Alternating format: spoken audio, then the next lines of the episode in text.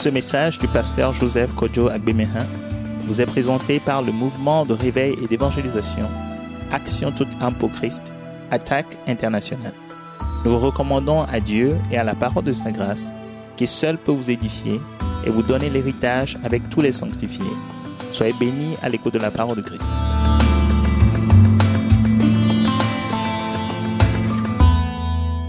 Le moment est venu de nous préparer pour la parole. Bénissons le Seigneur. Remercions-le pour sa présence glorieuse, pour l'Esprit Saint qu'il a répandu sur nous, sur toute la création, pour l'Esprit qu'il nous a donné. Bénissons-le pour la joie qu'il nous donne de le célébrer, de l'adorer en esprit, en vérité. Pour les grandes révélations qu'il va encore nous donner, remercions le Seigneur. Les mystères révélés qu'il va nous enseigner encore ce soir pour nous donner l'autorité de marcher sur les serpents, sur les scorpions, sur toute la puissance de l'ennemi.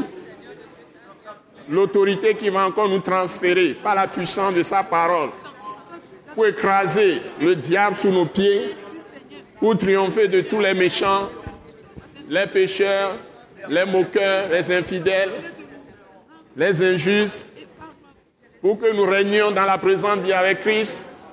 Bénissons le Père Céleste, remercions-le pour le fini de rédemption et tout le rapport qu'on nous fait et les mystères révélés, surtout pour la parole de ce soir. Il va faire de grandes choses dans nos vies.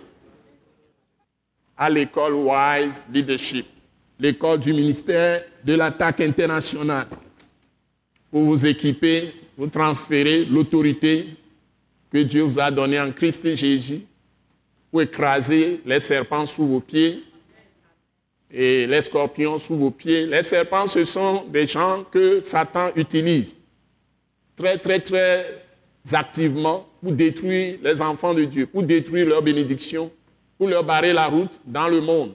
C'est ceux-là qu'on appelle les serpents. Les scorpions, c'est des gens très amers qui vous déroutent. Si vous entrez en conflit avec eux, ils vont vous piquer par leurs paroles, par leurs ruses, leur manipulation, par leur fraude, leur duplicité, surtout leur hypocrisie, leur malice. Ils détruisent beaucoup de justes. C'est ça les scorpions. Et donc, pour vous donner aussi l'autorité d'écraser toute la puissance de l'ennemi, au point que l'Écriture le dit, rien ne peut vous nuire. Ça veut dire que si vous venez à Christ réellement, vous êtes des justes, vous avez tout le pouvoir de Dieu à votre disposition. Comment y arriver C'est ce que nous enseignons à l'école du ministère de l'attaque internationale, qui est destiné à tous les saints, surtout ceux qui veulent aller très loin avec Dieu et posséder tout l'héritage des saints dans la lumière que Dieu leur a donné. Nous sommes tous héritiers de Dieu, co-héritiers avec Christ. Tout ce que le Christ est, par sa mort, sa résurrection, Dieu l'a fait de nous, si nous avons la foi en Jésus-Christ. Et donc, c'est les mystères là cachés que la plupart des gens viennent maintenant se manifester à la tête de certaines, certaines églises. Parfois, les invités viennent de l'étranger pour faire comme s'ils sont des super puissants. Tout cela est à la disposition de tout le monde. C'est ce que l'attaque internationale publie librement. Et ça met vraiment au défi toutes les personnes qui viennent. Tu vas découvrir tous tes défauts seront étalés par le Saint-Esprit à travers ses enseignements. Si tu n'as pas de courage, tu vas cesser tout de suite de venir. Si tu ne veux pas aller loin avec Dieu, si tu ne veux pas céder d'abord ta nature à Christ par son sang pour te purifier, pour te libérer, ensuite refaire les choses avec toi. L'école Wise Leadership, c'est un défi. Vous êtes défié à chaque minute que je parle. Vous allez peut-être avoir l'impression à un moment donné que on est en train de décrire, celui qui parle est en train de décrire votre vie comme s'il connaît tout sur vous. Il est en train de, de vous dépouiller. Parce que la parole de Dieu, après tout, c'est le bistouri qui est dans la main du chirurgien le plus puissant du monde, qui est le Saint-Esprit. Il va te dépouiller, il va te, va te couper la nature adamique que tu as hérité, la chair que le diable exploite pour te dominer par de mauvaises habitudes. Parfois, ce ne sont pas des péchés grands, c'est des petites choses dans lesquelles tu es embourbé qui anéantit la puissance de Dieu dans ta vie. Des petites paroles, certaines pensées reçues ou méditées et acceptées pour toi-même qui sont enfouies dans ta conscience sans que tu ne te rendes compte. Des petites choses qui vont te lier au point que la puissance du Saint-Esprit ne va pas agir dans ta vie. Maintenant, quand tu viens à l'école Wise tout cela est dépouillé avec la parole. C'est avec la parole que tout cela est dépouillé. Parce que Dieu l'a fait avec moi, je sais là où ces choses se trouvent. Dans l'esprit. Donc, quand on évolue avec la parole, la puissance du Saint-Esprit décortique les choses au fur et à mesure qui vont répondre à chaque besoin des gens dans la salle. Donc, quand j'entre dans la salle, c'est en ce moment que le travail de l'esprit commence. Je ne sais jamais ce que je vais dire avant de venir, mais Dieu me donne les tests.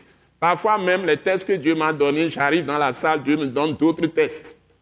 Et c'est ça, avec ça que le Saint-Esprit fait le travail. Donc, tout ce qui se passe dans cette salle, c'est prophétique. C'est la parole prophétique. 2 Pierre 1, chapitre 1. Donc, la parole prophétique.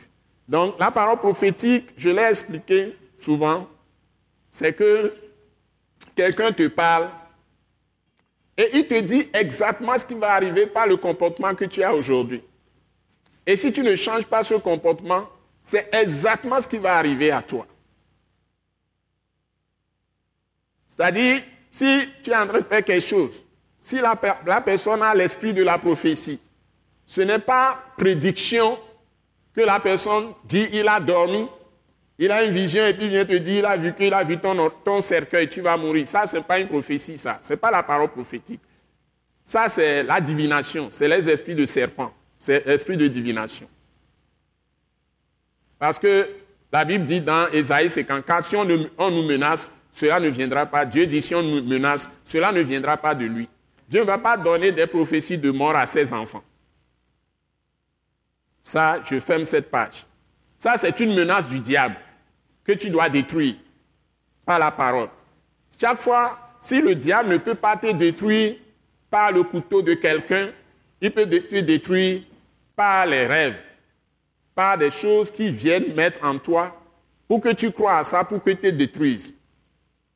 Donc, si tu crois à des choses que le diable vient maintenant aujourd'hui annoncer qui vont te nuire, ce n'est pas Dieu qui vient t'annoncer ça.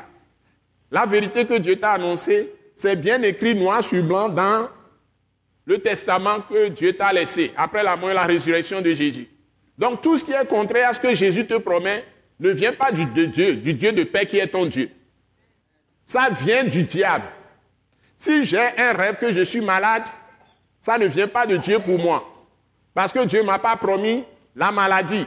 Il ne m'a pas dit que dans cette Bible, je vais vous le prouver tout à l'heure, avec le test même que j'ai pris dans cette Bible, depuis la prophétie d'Ésaïe que je vais examiner avec vous ce soir, et le livre de Romains, depuis, depuis, tout ça s'est écrit, ça fait plus de 2000 ans, toutes les écritures ont été écrites, ça fait plus de 2000 ans. Tout est achevé. Le Nouveau Testament est totalement achevé, ça fait plus de 2000 ans. Dieu ne me promet pas que je serai malade. Il me dit que si je suis en lui, je ne serai jamais malade. Je peux commencer même par Ésaïe 33. Ésaïe 33, dans les derniers versets. On dit aucun habitant dans le nouveau royaume que Dieu crée, aucun habitant ne dira je suis malade. Donc si le diable vient me parler de maladie concernant ma femme, concernant mes enfants, concernant mes frères et sœurs, je ne veux pas dire que Dieu a dit que tu vas être malade. Si quelqu'un commence à te dire ça, c'est qu'il est du diable. Il a reçu ça du diable, ce n'est pas de Dieu.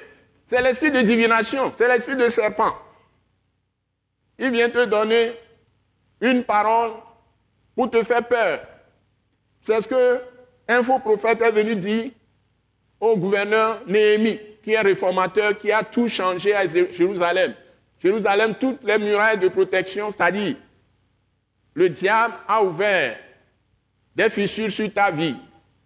Hein?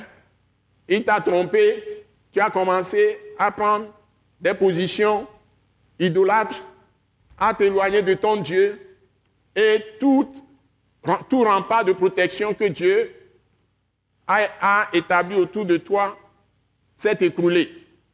Et tu es exposé à tous les problèmes. Parce que les esprits du mal t'accablent par toutes sortes de mots. Tu n'as plus de muraille de protection. Parce que toi-même, tu as ouvert une brèche et le serpent est entré. C'est ça l'histoire des murs de Jérusalem qui ont été détruits par les Babyloniens. Le temple a été détruit, totalement brûlé. Les maisons ont été brûlées. Maintenant, Dieu a suscité un homme qui est Néhémie. Il est venu construire les murailles de Jérusalem. Ça veut dire que la première chose même qu'ils ont faite, c'est qu'ils ont dressé l'autel de Dieu. L'autel de Dieu, ça veut dire on fait revenir Dieu, la présence de Dieu d'abord pour reconstruire le temple. Mais ils ont d'abord dressé l'autel de Dieu. Et ils ont réussi, après, à construire le temple. Ils ont commencé difficilement. On a arrêté jusqu'à ce qu'ils aient fini. Et maintenant, Néhémie est venu pour construire les murailles de Jérusalem. Ça, dit que protection totale. Les maladies, les, les, les, gens qui sont des bêtes sauvages qui vont venir ravager le pays, détruire les plantations, tout ça, et on va les arrêter. Ils ne peuvent plus avoir assez. Et on n'aura plus des païens qui rentrent à Jérusalem le jour du sabbat, c'est-à-dire le jour d'adoration de Dieu, pour venir encore vendre les choses, prostituer le, peuple. On arrête tous les désordres. Néhémie arrive, le diable suicide des gens d'abord dans son propre camp, au milieu même des anciens, ceux qui sont autour de lui. Et c'est parmi eux qu'il y a les faux prophètes. Et puis se sont alliés avec les ennemis qui ne veulent pas qu'ils construisent les murailles de Jérusalem pour protéger le pays. C'est toujours comme ça aujourd'hui dans l'Église. Les gens sont dans une certaine église, ils ont, euh, le pasteur est avec des anciens. Si vous êtes pasteur, je vous, je vous, je vous, je vous avertis. C'est comme ça que ça se passe. Les gens autour de vous, ils vont avoir des gens connexion dehors. À un moment donné, ça se passe comme ça. Ils vont plutôt s'allier à, des ennemis, des gens qui contredisent ce que vous enseignez, bien votre vision. Et ils vont maintenant commencer à prophétiser. Ils vont vous dire des choses qui vont vous éloigner de la vision. Ils sont venus dire à Néhémie d'aller se cacher dans le temps parce que les ennemis viendront le tuer. Qu'ils ont reçu ça prophétiquement. J'ai eu tel message pour toi. Il vient dire ça à Néhémie. Dieu ne m'a pas dit ça. C'est Dieu qui l'a envoyé construire les les, murs les, murailles de Jérusalem. Il dit, mais tu me vois, moi, aller me cacher des gens qui vont venir me tuer parce qu'il veut construire les murailles de Jérusalem. Vous savez ce qu'il a fait? Il a puisse rassembler tous ceux qui sont d'accord avec lui pour construire les murailles, qui sont de tout cœur avec lui. Et il leur a fabriqué des armes. Donc tu tiens d'une main une arme et tu travailles d'une main. Alléluia, stratégie. Quand les ennemis viennent, ils vous voient avec des épées aussi. Mais en même temps, vous êtes en train de mettre les briques aussi. C'est-à-dire que dans cette vie, il ne faut pas croire que la vie chrétienne ou la vie avec Dieu, dans ce monde de ténèbres, c'est une vie de complaisance. C'est une vie de combat de tous les, tous les temps. Et tu dois te lever, tu dois faire la révolution. Jésus, c'est un révolutionnaire. Hein? Il est intègre, mais il n'est pas dans l'intégrisme. L'intégrisme, c'est que tu vas des extrêmes sans être équilibré dans toute la révélation. L'intégrisme, c'est que tu prends une partie, tu oublies le reste, et tu accentues ça au point que... Et c'est ça même qui tue les croyants, quelle que soit la religion. Si c'est une religion autre que religion chrétienne, s'il y a des intégristes, ils détruisent tout. Ça, ils se mettent dans une partie seulement de la révélation. Et ils mettent l'accent là-dessus. Donc ils sont prêts à détruire tous les autres qui ne sont pas d'accord avec eux. Mais intègre, intégrité, ça veut dire que tu es exactement comme Dieu lui-même. Et tu es dans la droiture, dans la justice. Mais qu'on gouverné par l'amour de Dieu qui, est qui donne la puissance à la foi. Et c'est à seul, seul point qu'on va savoir vraiment que si tu viens de Dieu ou pas. Tu as la foi, mais tu as l'amour de Dieu. Et l'amour ne fait pas du mal au prochain. C'est ça la définition. L'amour fait toujours du bien à l'autre. Tu ne feras pas à quelqu'un ce que tu ne voudrais pas qu'on te fasse. Donc tu dois être dans l'équilibre. Mais tu es parfait. C'est ça l'intégrité. La justice, la droiture, l'esprit de la pureté de cœur, de bonne conscience. Tu es le premier à te juger toi-même, avec la parole que tu prêches toi-même. Ce n'est pas ce que les gens viennent dire qui détermine ta conduite, c'est ce que la Bible dit, la parole de Dieu, la vérité dit. Tu ne te compares pas à quelqu'un. Toujours, ton modèle, c'est tes yeux regardent sur Jésus-Christ. Il est le seul à qui tu dois regarder. Si quelqu'un vient, il est pasteur, il va toujours te dépeindre Jésus. et attirer tes yeux sur le portrait de Jésus. La photo de Jésus, ce n'est pas avec un appareil physique humain. La photo de Jésus, ce sont les saintes écritures du Testament qu'il nous a laissées. La parole de Christ. Qui sont écrites dans le Nouveau Testament. L'Ancien Testament, c'est ensemble de toutes les paroles qui sont prophétiques, qui annoncent la vérité qui viendra, qui est la personne de Jésus lui-même. Mais avant tout, il est esprit. Il est Dieu avant de descendre dans la chair. C'est ce que vous devez avoir toujours à l'esprit. Il n'est pas venu, ou bien il n'a pas existé quand il est conçu dans les entrailles de Marie. Donc c'est lui qui est le créateur. Il est le Dieu invisible, l'esprit qui a tout créé. Il est la parole qui, crée tout. Donc Dieu est parole. Dieu, sa nature, c'est de parler. Dieu, c'est parle. Quand tu dis Dieu, ça veut dire que tu demandes la personne qui parle et tout apparaît. C'est ce que Dieu veut dire. Donc Jésus, il a tout créé. Il, est avant toute chose et après toute chose. Ça veut dire que quand on dit commencement, ça veut dire avant le commencement de toute chose. Ce n'est pas par lui, Dieu l'a créé, et puis par lui maintenant, il a créé les choses, comme le disent la secte pernicieuse des témoins de Jéhovah. C'est une secte très pernicieuse qui dit que Jésus n'est pas Dieu. Et ils ont leur propre Bible, ils ont changé. Ils lisaient la Bible d'Arby, ils lisaient aussi la Bible Louis II, des années, des années. Et après, ils ont créé leur propre Bible pour ajuster, se conformer à leur fausse doctrine. Et ils ont mis dans Jean, chapitre 1, parce que j'ai leur Bible. Tous ces sectes-là, j'ai acheté les Bibles qu'ils utilisent, les Mormons, les autres. Ça aussi, c'est une autre histoire. Toutes les fausses doctrines chrétiennes, je les ai parcourues, presque la grande majorité. Donc, le New Age, tout ce que les gens ont fait, tout ce qu'ils ont inventé, hein, les, histoires de... Euh, il y a d'autres aussi, la, voix internationale. Il y a des gens qui sont dans ces choses. Hein, ceux qui sont dans les trucs de euh, Branham et autres, hein, c'est des gens qui ont bien commencé avec des puissances manifestées, tout ça. Après, ils se sont érigés, qui sont élus, ils sont le nouveau prophète qu'on a annoncé qu'il viendra, et donc c'est après Christ. Or, Christ, Jésus même a dit que Élie est déjà venu. C'est la personne de Jean-Baptiste. Vous le trouvez dans Matthieu 17, vous le trouvez dans Luc 9, Marc 9, partout. Donc, vous n'avez pas besoin d'aller chercher loin. Tout ça, c'est dans le Testament. Maintenant, les gens viennent pour tromper les autres. Donc, il y a tellement de fausses doctrines, faux enseignements, et ces gens s'érigent au-dessus même de Christ, de Jésus de Nazareth. Donc à l'attaque internationale, nous n'entrons pas dans ces fausses doctrines. Nous n'enseignons pas autre chose que la vraie parole de Christ. Donc, si tu es vraiment dans la parole, tu ne vas pas être intégriste. Tu vas être dans l'équilibre. Parce que la Bible enseigne la Bible. Je l'ai dit dans le rapport que vous avez aujourd'hui. Donc, nous n'avons pas besoin de chercher. C'est simplement aller avec un cœur humble vers Dieu et lui-même va nous révéler les vérités. OK? Donc, vous venez à l'école Wazaship, j'ai le vrai plaisir de vous donner tout le temps les vraies révélations et tout ce que je vous demande, vous faites comme les disciples de Béret. Ça veut dire que si vous êtes sauvé, vous avez vraiment cru en Christ, vous l'avez reçu comme votre Seigneur, votre Sauveur, et c'est Dieu que vous voulez servir dans la présente vie. Vous voulez connaître Dieu et obéir à Dieu, je vous assure que vous êtes dans la bonne disposition. Dieu va se révéler pleinement à vous. Si vous voulez le connaître vraiment et le servir de tout cœur, ça y travailler pour lui. Ne recevez pas les paroles de Dieu et ne rien faire avec. D'abord pour votre propre vie. Je répète, ne recevez pas les paroles de Dieu, même si c'est vous-même qui faites une méditation. Ce n'est pas seulement les paroles que les autres prêchent. Si toi, tu prends la Bible et tu lis, fais ce que la Bible te dit et tu vas être béni. S'il vous plaît. Et si Dieu t'a permis même de mettre la Bible dans ta main et tu commences à lire, c'est une grande bénédiction. Donc, le prochain pas, ce que tu vois, que Dieu te dit, cette parole, ce n'est pas la, parole de la loi.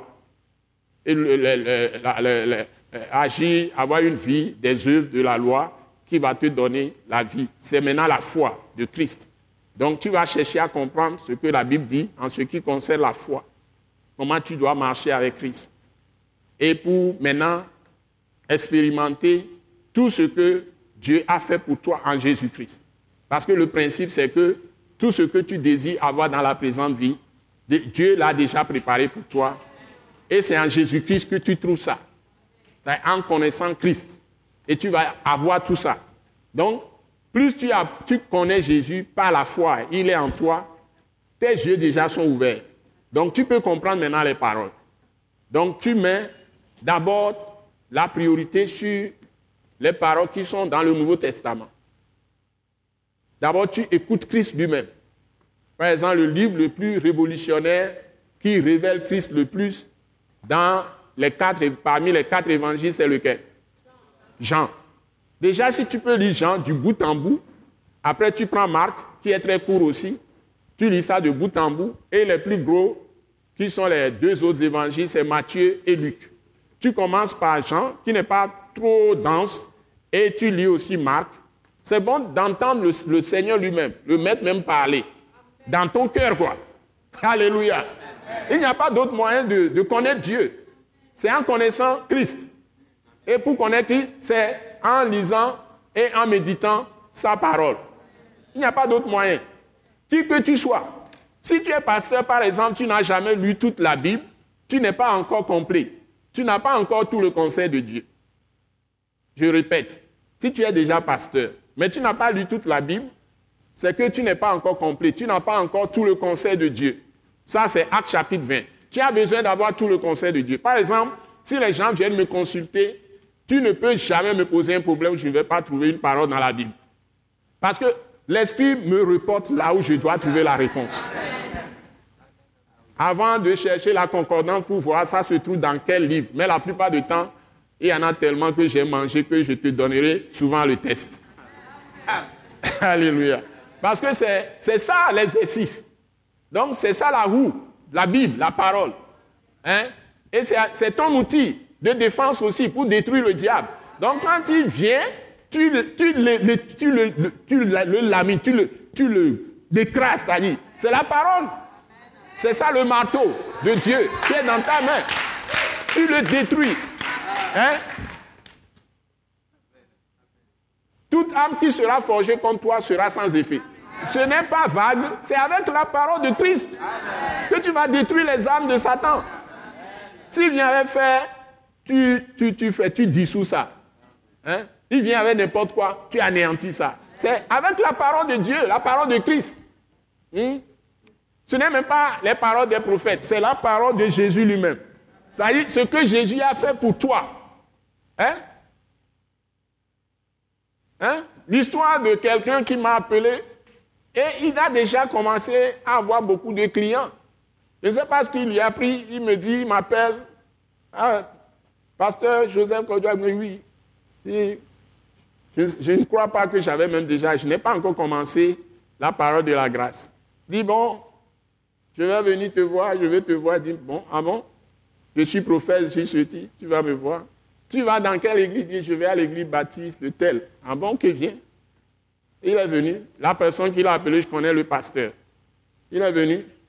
Et puis, je l'ai reçu, pas même sur la terrasse, je l'ai reçu au salon. Donc, je lui donne de considération pour bien écouter ce qu'il veut dire. L'Esprit m'a déjà averti aussi. Puis moi-même aussi, lui ne sait pas ce que moi je suis, vient me donner une parole de prophète. Et puis il commence, je l'écoute, on a prié, dit, on va remettre l'entretien entre les mains de Dieu. On a remis l'entretien entre les mains de Dieu, je l'écoute. Et puis il commence à débiter, patati patata. Il parle de, de, ma maison. Et il, a commencé, Dieu lui a dit ceci, cela. Et je, lui je l'ai arrêté, dit, bon, ok, ce que tu viens de dire, quelle est la preuve dans la Bible? J'ai commencé avec lui comme ça, et il commence à argumenter. Je dis, mais ce n'est pas ce que Dieu m'a dit, moi. Parce que Dieu me parle à travers la Bible. En tant que saint, voilà ce que Dieu m'a dit. Moi, j'ai telle, telle, telle, telle, telle chose. Et je dis maintenant, est-ce que tu continues à aller à l'église? Il dit non. Est-ce que tu es marié? Il dit oui. Ta femme est là avec toi? Il dit oui. Tu as des enfants? Il dit oui. Est-ce que tu vas à l'église avec ta femme? Il dit non. Est-ce que ta femme va à l'église? Il dit oui. Quelle église La même église, là où tu es allé. Pourquoi tu as quitté? Il me raconte certaines choses. Il dit non, non, non, retourne à l'église. Sois avec ta femme. Et étudie la parole. C'est la parole qui donne la vérité. Donc, moi, on ne vient pas me raconter des blablabla. Je lui ai bien parlé. Je suis le coordinateur général de l'attaque internationale. Je fais des conférences, je fais ceci. Tu peux venir à mes programmes et tu seras bien édifié. Un point, un trait. Je l'ai renvoyé. Ce monsieur ne m'a pas écouté. Il a continué à faire ses visions aux gens. Les gens venaient le consulter. Il ne va pas à l'église. Sa femme allait à l'église. Il n'était pas loin de moi. Il était dans une maison, petit étage quelque part. Et il continuait. Bon. Donc, j'ai contacté le pasteur dont il a parlé. J'ai demandé ce qui s'est passé. Pourquoi ce monsieur ne vient plus à l'église? Lui m'a raconté son histoire. Lui-même a tout fait, etc. Le monsieur a refusé. Il est maintenant, il est prophète, etc., etc. Bon. Et puis on était là comme ça un jour. J'ai appris.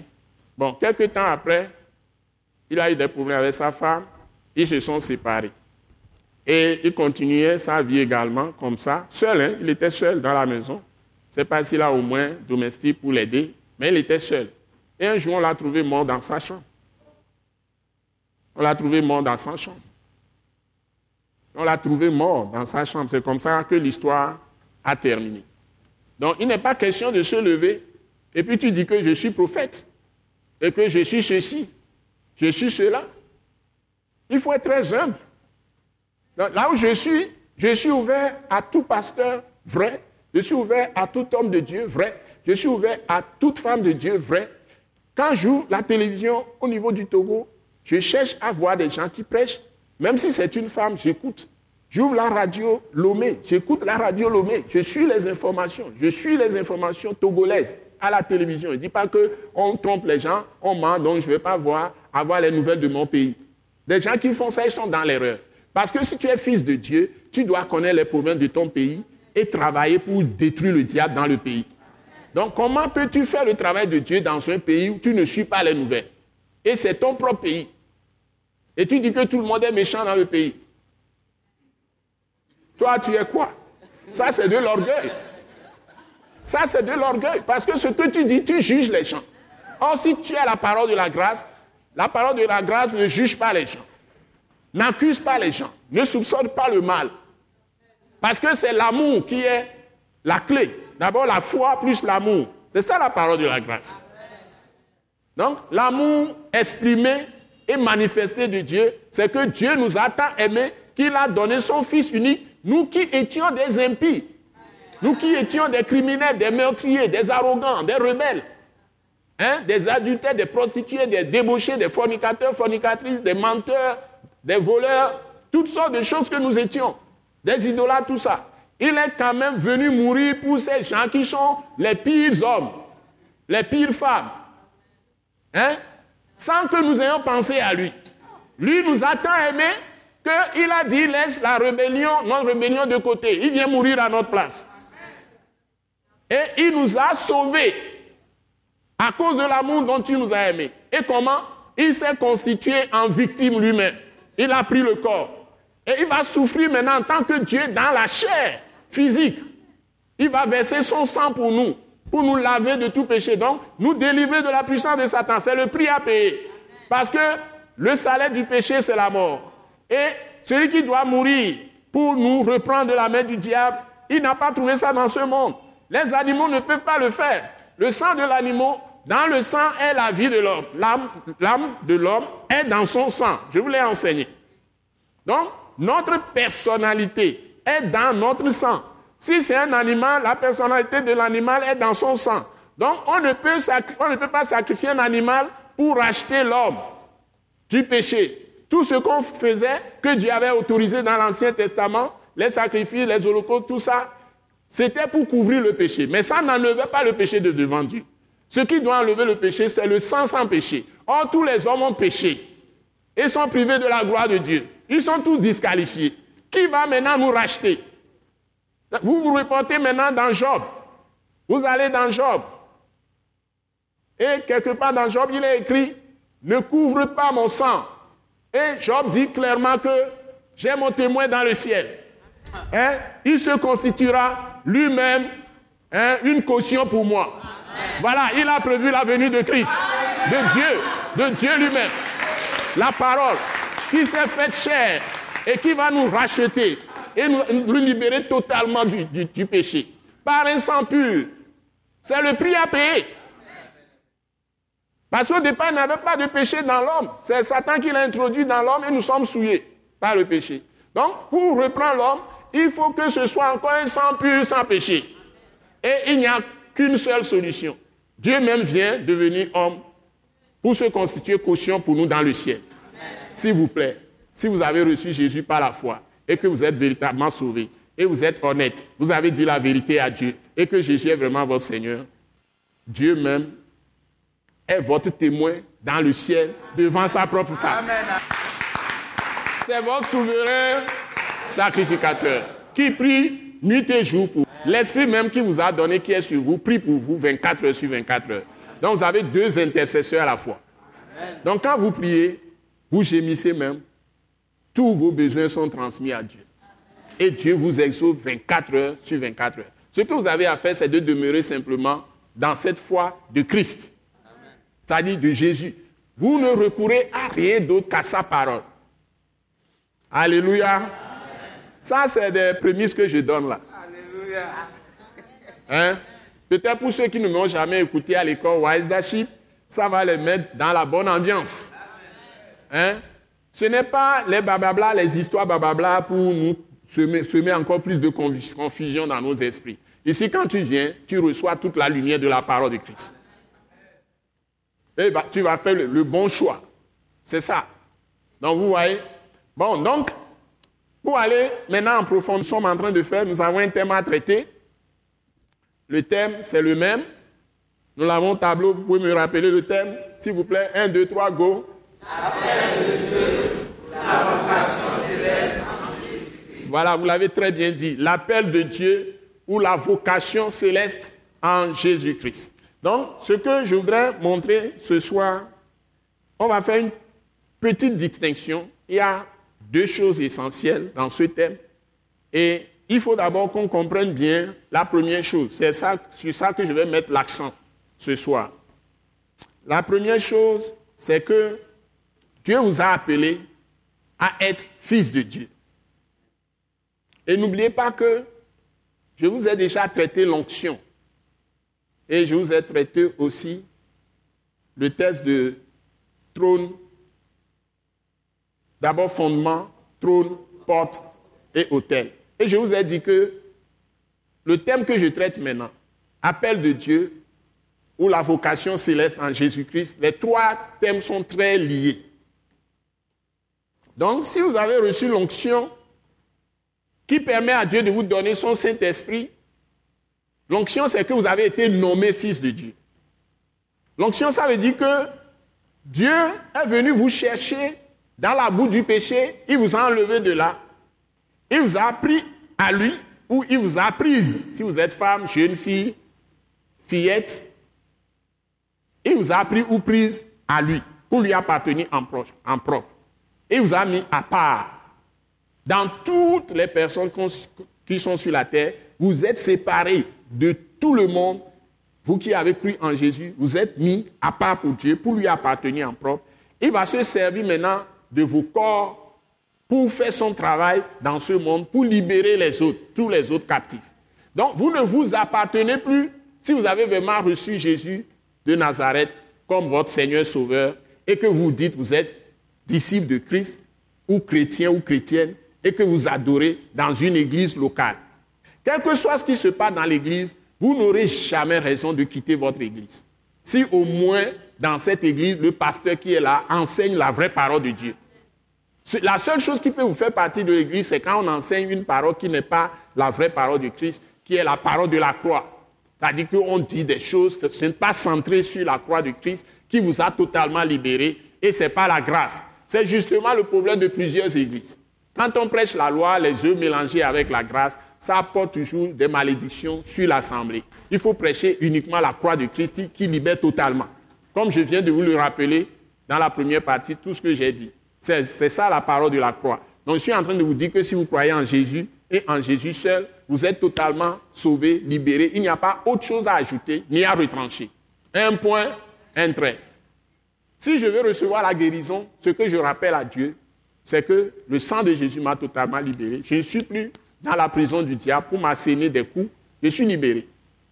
Et la deuxième chose, c'est que par les meurtrissures de Jésus, j'ai été déjà guéri. Donc, j'insiste là-dessus, je proclame.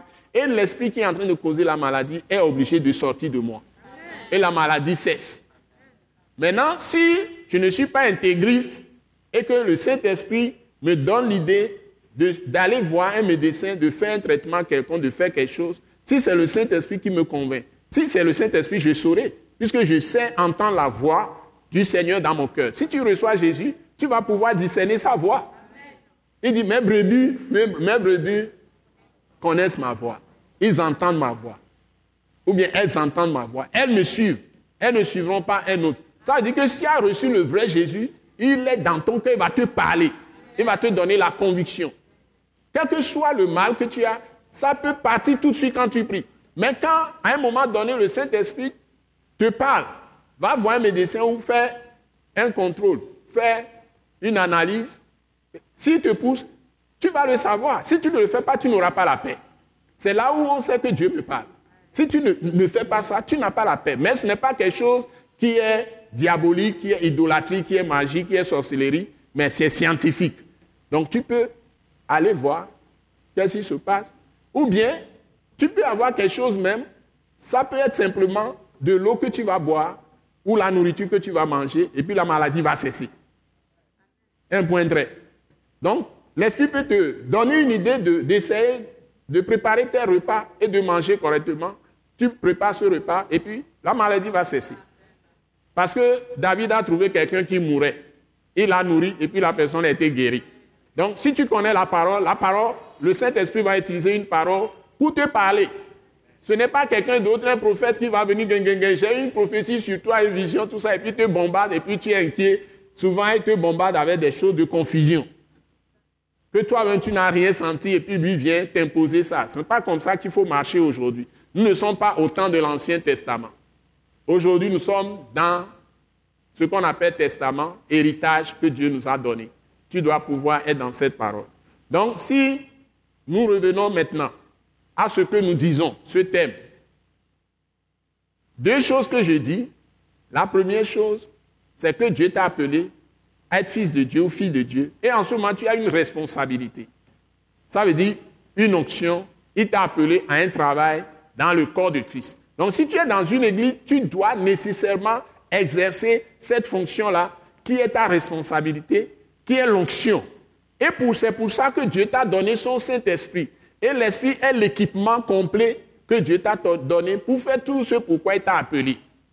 Dieu peut t'appeler aussi au mariage. Si Dieu t'a appelé au mariage, c'est lui qui doit te choisir ta femme ou ton mari. Donc tu cherches bien sa face. Ce n'est pas un autre prophète, quelqu'un encore qui va te dire que celui-là peut te convenir. Il est, même s'il est pasteur, ce n'est pas lui. C'est le Saint-Esprit qui parle à travers ta conscience, qui doit t'amener à la conviction que cette fille ou ce jeune homme peut être ton compagnon ou ta compagne.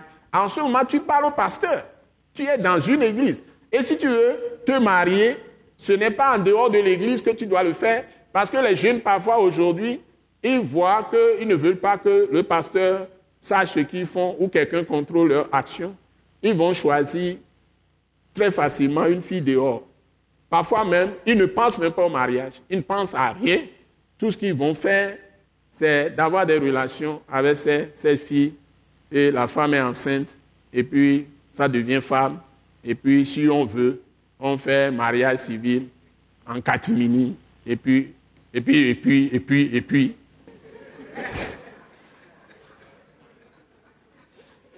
Et puis, et puis. Ça, ce n'est pas le plan de Dieu. Si tu étais dans le monde, tu ne connaissais pas la vérité. Tu fais ça, Dieu peut comprendre. Mais si tu connais toute la vérité et de façon vraiment calculée, préméditée, tu fais ça, c'est pas bien. C'est le conseil du pasteur Joseph que je suis. Hein? Si tu étais dans le monde et tu as fait ça, tu as, tu as pris une femme comme ça, après si tu as reçu la vérité, tu régularises. Le vrai mariage, c'est le mariage devant Dieu. Devant Dieu à deux niveaux. Devant Dieu en allant vers les parents pour payer la dot. Selon les coutumes, ça peut être la femme qui paie la dot, ou bien c'est l'homme qui paie la dot pour la femme, aux familles. Devant Dieu, ce que tu fais là, c'est ça le plan de Dieu. Tu vas aller demander la main de la jeune fille. Ou bien, si c'est le contraire, la jeune fille va demander la main de l'homme. Parce qu'il y a des sociétés comme ça. Et il faut suivre toutes les sociétés. Dieu est dedans. L'ordre établi, Dieu l'approuve dans toutes les civilisations, les cultures.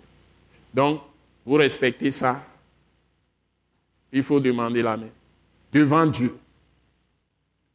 La préoccupation que tu dois avoir, si tu connais un jeune homme qui peut devenir ta femme, eh, ton mari, ou une jeune fille qui peut devenir ta femme, la première préoccupation, c'est connaître ses parents et régler ce problème.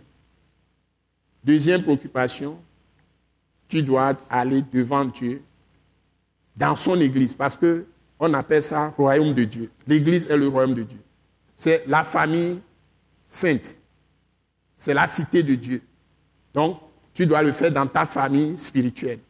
Donc, tu vas aller voir celui qui est appelé là-bas par Dieu, qui gère les affaires de Dieu. C'est le pasteur. Et tu vas le voir. Maintenant, je pense à telle fille ou je pense à tel jeune, homme et ça m'intéresse. Donc, si tu veux même avoir les conseils, te diriger et ne pas être piégé, tu commences par lui et il va te conseiller. Tu peux d'abord t'assurer que la fille aussi a reçu le même, même appel, mais le pasteur va faire le travail avec vous. Si tu consultes la fille, si tu dis d'aller parler à la fille, la fille est d'accord. Maintenant, tu dois te préparer pour rencontrer les parents. Ensuite, tu prépares ton mariage au niveau des familles. Quand tu as fait vraiment ce mariage devant Dieu au milieu des familles, déjà dans la pensée de Dieu, selon la Bible que je lis, tu as déjà, tu as déjà cette femme-là comme ta femme. Mais si tu la respectes, tu vas attendre que ça soit confirmé devant Dieu, devant les témoins, l'assemblée, avec tous les autres qui seront là devant Dieu avant de toucher à cette femme. C'est exactement ce que Joseph a fait concernant Marie, concernant Marie, la mère de Jésus. C'est là où nous voyons le meilleur modèle. Le bon modèle, c'est ça. Puisque c'est biblique. Donc Joseph avait déjà fiancé Marie. Et Dieu considère que c'est sa femme. Ce qui veut dire que comme il a fiancé, si quelqu'un touche à Marie, la personne a commis l'adultère. Si Marie se livre à un homme, elle a commis l'adultère aussi. Et nous savons ce que Dieu a dit au sujet de l'adultère. Aucun adultère n'héritera le royaume de Dieu. Donc, comprenez bien. Donc, ces choses, c'est établi pour que l'Église soit sur des fondements sûrs, des fondements solides, éternels. Pour que toi, tu, tu marches sur des fondements sûrs. Tout ça, le diable va l'utiliser contre toi si tu n'es pas sur des fondements sûrs. Pourquoi nous marions de façon claire? Parce que si tu ne l'as pas fait, le diable a un point ou bien a une domination sur toi dans ce domaine. Et c'est le domaine le plus important pour Dieu. Donc, tu dois prendre ça très au sérieux.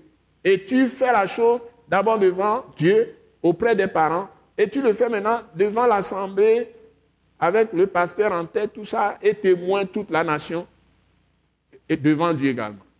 Maintenant, dans le pays, s'il y a des lois qui, ne reconnaissent le mariage que si vous ne le, faites chez les autorités. C'est le cas d'aller mener à la mairie, faire le mariage civil, etc. Sinon, tout ce qui est question d'héritage, et même certains papiers que tu dois faire, ni la femme ni l'homme ne peuvent pas avoir accès à ces documents. Donc il faut nécessairement que tu fasses aussi ce qui est loi dans le pays. C'est ça qui nous amène à faire les mariages civils. Mais ce n'est pas ça qui donne la validité du mariage. La validité du mariage, c'est d'abord auprès des parents. Ensuite, le mariage scellé devant Dieu, que nous appelons la bénédiction nuptiale. Du moins, pour des gens qui veulent faire le ministère, par exemple, dans la connaissance que j'ai, je ne donnerai jamais une responsabilité à quelqu'un qui n'est pas régulièrement marié devant Dieu devant les parents, devant les hommes. Maintenant, il faut aussi le faire à l'état civil. Tous les mariages que je célèbre, ça doit être fait correctement devant Dieu, auprès des parents devant Dieu auprès des autorités civiles, parce que c'est ça la loi du pays. Dieu nous demande dans Romains 13 de nous soumettre aux lois du pays. Rien à faire. Il faut respecter les autorités. Dieu dit que les magistrats sont ses serviteurs. Le roi du pays est son serviteur. Donc si tu n'obéis pas aux lois du pays, tu dis dictateur, tu dis ceci, cela, comme on le dit en Afrique maintenant, ça fait ton problème. Moi, je ne vais pas te suivre. Moi, je ne connais pas de dictateur, je connais simplement autorité. Je ne connais pas démocratie, je connais simplement autorité. Donc les querelles là, ça ne m'intéresse pas moi. Quand je raisonne, c'est la parole de Christ. Donc je suis docteur de la parole de Christ. C'est ça que je défends. Et ce que je défends couvre tous, toutes ces petites parcelles de choses. Donc si je suis dans la loi de Christ, j'accomplis parfaitement toutes les autres lois des hommes. Parce que cette loi est au-dessus de tout. C'est la loi du bien suprême. Vous me suivez? Quand je suis en train de faire la loi de Christ, qui est l'amour avec la foi, l'espérance, et je donne la même dignité à tout le monde, le même respect à tout le monde, j'accomplis plus de plus que mille fois toutes les lois que les hommes ont écrites. Vous me suivez? Donc toutes les lois du pays n'approchent pas la loi de mon Dieu. C'est trop petit. Donc quand je suis dans la loi de Christ, je respecte tout. Dieu ne me dit pas de piétiner les lois des pays ou des familles je, dis aux gens qu'ils ne doivent plus être dans leur famille, ils doivent sortir dans leur famille, comme le font certains pasteurs. Ils vont aller rassembler les gens, ils, louent euh, une, maison, ils ramassent les gens, ils disent Venez, vous allez rester, vous allez faire intercession pour moi. Tout ça. Donc, tu ramasses les gens partout, tu les mets là-bas, ils vont faire des années. Après, ils, n'ont pas de travail, ils n'ont pas que faire. Et même parfois, c'est des débauches, tout ça. Tu les prépares plutôt pour l'enfer. Si les gens restaient dans leur famille, c'est mieux. Ils viennent chez toi. Intercession, ce n'est pas légaliste. Ce n'est pas selon la loi. C'est selon l'esprit qu'il faut le faire. Vous pouvez intercéder, quelqu'un peut être en train d'intercéder 30 jours selon la loi. Dieu ne l'écoute même pas. Toi, tu vas intercéder 15 minutes, Dieu répond tout de suite. Donc, il faut faire la chose selon la parole de Christ. La parole de la grâce. Donc, bref, si vous venez maintenant à ce, à ce test. Dieu vous appelle d'abord comme fils de Dieu. Maintenant, vous êtes fils de Dieu, fille de Dieu. Vous devez faire les choses selon Dieu. Et le fondement, c'est justement la famille. Je viens d'en parler. Maintenant, si tu vas faire le travail aussi, Dieu t'a appelé à un travail. Cet appel-là, c'est aussi important. J'ai dit l'appel au mariage, par exemple, ainsi de suite. L'appel à la vie professionnelle. Dieu t'a donné des choses qui sont en toi qui va exploiter pour que tu réussisses cet appel à la vie professionnelle. Et la société est contrôlée totalement par Dieu. Tout ce qui se passe dans le pays, dans un village, dans un milieu, c'est Dieu qui donne les gens qui vont vous faire le pain le matin, vous allez acheter. C'est Dieu qui donne les gens qui vont vous vendre de l'eau, vous allez boire. C'est Dieu qui donne les gens qui vont vendre l'essence, par exemple, pour vos véhicules, ou bien le pétrole pour les lampes. Et c'est Dieu qui va faire constituer une société qui distribue euh, l'électricité, que vous le vouliez ou pas, il y a des fils de Dieu, il y a des gens du monde, il y a des autres religions, tout ça. Mais dites-vous que c'est Dieu qui contrôle tout ça. Tout ça, c'est dans ce thème, l'appel de Dieu. D'abord, l'appel de Dieu peut être d'une manière générale. Il contrôle tout ce qui se passe dans le pays. Si quelqu'un n'est pas élevé par Dieu pour être établi roi dans un pays, qu'il soit fils de Dieu ou il n'est pas fils de Dieu, incroyant. C'est Dieu qui a mis la personne. Parce que ce qui est étonnant, et nous le verrons souvent, nous le verrons, j'espère, à certains moments, c'est un test que je vais vous donner. Dieu appelle même les rois les plus cruels, il les appelle mon serviteur. Prenons le cas de Pharaon, par exemple. Vous croyez que Pharaon d'Égypte est devenu roi au hasard? C'est Dieu qui l'a appelé à ce poste. C'est Dieu qui l'a mis là-bas.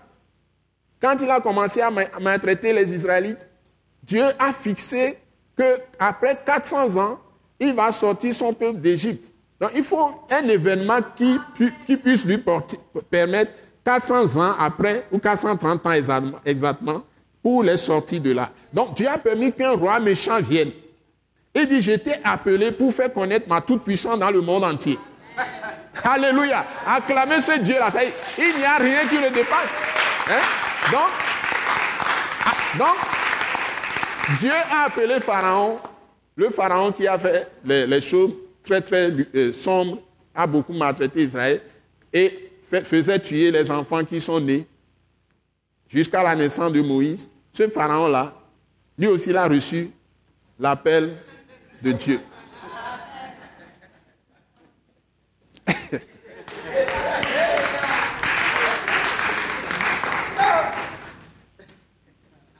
Donc, pour le combattre, Dieu a suscité Moïse. Et Moïse le respectait. Lui ne respectait pas Moïse, mais Moïse, homme de Dieu, le respectait. Ce n'était pas par sa force. Donc, lui, il est envoyé par Dieu pour déboulonner cette grande statue-là jusqu'à détruire euh, cette grande statue. Puisqu'il s'est mis maintenant devant les chars de son armée pour rattraper Israël. Quand ils, sont, ils partaient, il allait traverser la mer Rouge et Dieu a fendu la mer devant eux. On dit Pharaon et son armée. Qui a lu ça? On dit Pharaon et son armée ont été engloutis dans la mer. Qui a lu ça? Vous avez lu ça? Hmm. Pharaon et son armée. Vous voyez? Donc, le monde entier a su que Dieu a délivré son peuple de l'Égypte à bras étendus. Alléluia. Avec toute puissance. Et la Bible nous dit que c'est Christ qui les suivait dans le désert. Il était le rocher auquel il buvait. Et vous le retrouvez dans, vous le trouvez dans 1 Corinthiens chapitre 10. Vous voyez? Donc, c'est un mystère. Donc, je vais prier et puis je vais lire des textes avec vous. Alléluia. Alléluia. Alléluia. Acclamez quand même Jésus de Nazareth. Il est dans la salle. Il est dans la salle. Il est dans la salle. Il est dans la salle. Le Seigneur Jésus est dans la salle. C'est lui qui nous bénit. C'est lui qui nous guérit. C'est lui qui nous restaure. C'est lui qui nous sauve. C'est lui qui nous libère. C'est lui qui nous affranchit de toutes les servitudes. C'est lui qui nous donne la joie. Il nous donne l'allégresse, la force de continuer. Jésus-Christ de Nazareth, il est dans la salle. Alléluia. Il est vraiment dans la salle. Merci Seigneur. Merci Seigneur. Père céleste, nous voulons encore te dire merci et remettre maintenant la suite entre tes mains. Et les textes que nous, nous allons lire sont très parlants. Nous voulons que tu nous aides à comprendre le fini de rédemption que tu as fait pour nous et cet appel de Dieu que tu nous as adressé, d'être des fils de Dieu, et ensuite de nous utiliser pour libérer tous les captifs de la terre. Tu veux les deux à la fois par la position de fils de Dieu, tu nous as donné beaucoup de privilèges. C'est toi qui nous as établis d'être associés à ton règne en Christ Jésus pour exercer les jugements sur ce monde, tes jugements sur ce monde. Ce que nous disons, c'est ce que tu fais. Ce que nous proclamons, c'est ce que tu exécutes. Ce que nous prévoyons, c'est ce que tu as accompli. Et tu confirmes ce que nous proclamons en ton nom avec la parole du Christ. Je veux que tu nous donnes vraiment la lumière ce soir. Éclaire nos cœurs, illumine nos intelligences, notre discernement, notre entendement, pour aller dans les profondeurs des textes que nous allons voir avec le temps qui nous, reste. Reçois toute la gloire. Nous t'avons prié au nom de Jésus. Amen. Eh bien, mes chers, Ésaïe 65. Les choses dont je vais parler ce soir, vous allez vraiment ouvrir les oreilles. Ésaïe 65, et je vais aller dans, je vais traiter ces textes-là plusieurs semaines. Je vais aller dans Romains 8, après Romains 9, après Romains 10, après Romains 11. Ça est pour bien vous expliquer ce que nous sommes, ce que nous sommes vraiment devenus. Ce que nous sommes, ce que nous sommes vraiment devenus. L'appel de Dieu de manière profonde et la vocation céleste de manière profonde. D'abord, de par notre position de fils de Dieu ou de fille de Dieu, selon que nous soyons hommes ou bien femmes, ou jeunes filles, jeunes hommes, jeune homme, fillette ou garçon. C'est très important. Donc, nous prenons Ésaïe 65. Et je vous prie de m'ouvrir ce test et on va commencer par le verset 1. Vous allez lire et je vais m'arrêter à certains endroits. Ésaïe 65 à partir du verset 1. Vous êtes prêts? Donc, 1, 2, 3, go. J'ai exaucé ceux qui ne demandaient rien. Je me suis laissé trouver par ceux qui ne me cherchaient pas. J'ai dit, me voici, me voici, à une nation qui ne s'appelait pas de mon nom. J'ai tendu mes mains tous les jours vers un peuple rebelle qui marche dans une voie mauvaise au gré de ses pensées, vers un peuple qui ne cesse de m'irriter en face, sacrifiant dans les jardins et brûlant de l'encens sur les briques, qui fait des sépulcres sa demeure et passe la nuit dans les cavernes, mangeant de la chair de porc et ayant dans ses vases des mains impures, qui dit, Retire-toi, ne m'approche pas, car je suis saint. De pareilles choses, c'est une fumée dans mes narines, c'est un feu qui brûle toujours. Voici ce que j'ai résolu par Ok, on s'arrête là. Verset 5. Donc, vous avez lu Ésaïe 65, verset 1, 65, 1 à, à 5. Maintenant, je vous ai dit, je vais vous donner cette parole avec Romains chapitre 8, chapitre 9, chapitre 10. Vous allez dans euh, Romains chapitre 10. Regardez-moi entre le verset 15 et le verset 20, certains entre le verset 15 et 20, et certains entre le verset 21 et suivant jusqu'à 30, les autres entre le verset 31 jusqu'à la fin. Vous allez trouver les mêmes paroles. Romains chapitre 10 à partir du verset 14. 1, 2, 3, go. Comment donc invoqueront-ils celui en qui ils n'ont pas cru?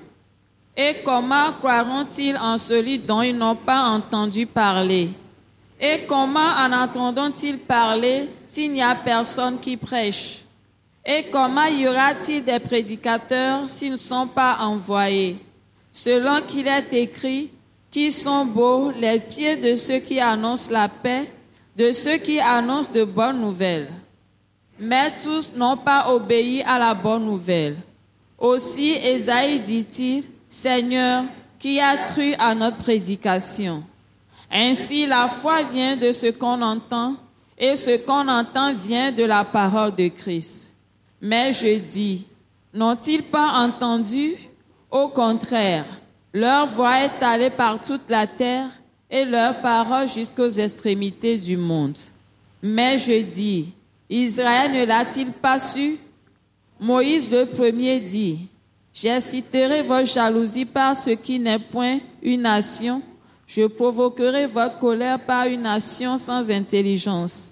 Et Esaïe pousse la hardiesse jusqu'à dire, J'ai été trouvé par ceux qui ne me cherchaient pas je me suis manifesté à ceux qui ne demandaient pas.